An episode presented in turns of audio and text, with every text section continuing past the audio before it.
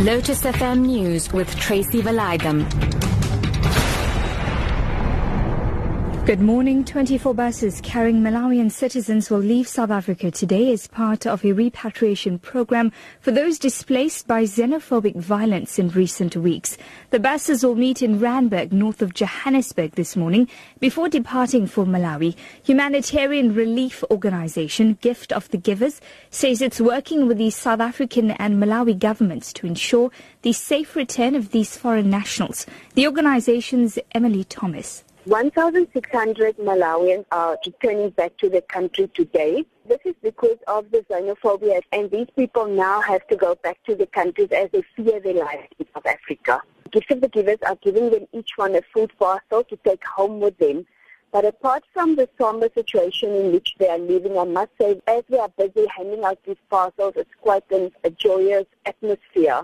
Passenger Rail Agency of South Africa, PRASA, has encouraged passengers injured in yesterday's train crash to register for compensation at the Pretoria Station or Park Station in Johannesburg from this morning.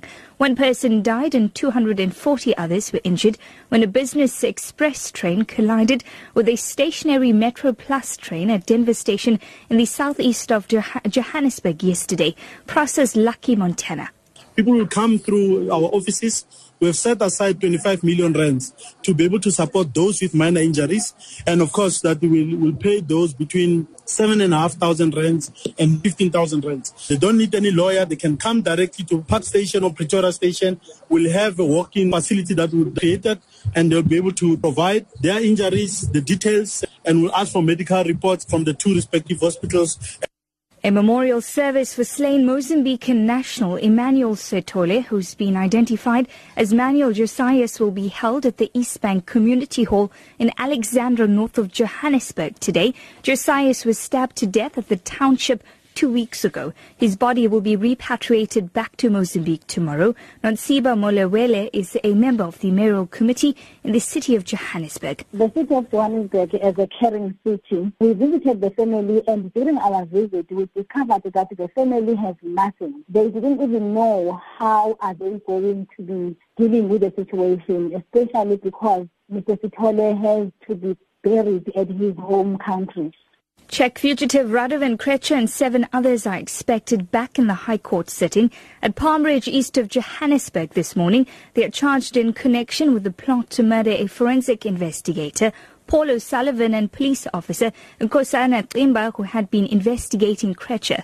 During the last proceeding, Judge Geraldine Borchers said she had also hoped a trial date would be finally set for the matter Krejcir faces a string of charges in several matters, including murder, attempted murder, dealing in drugs, and kidnapping.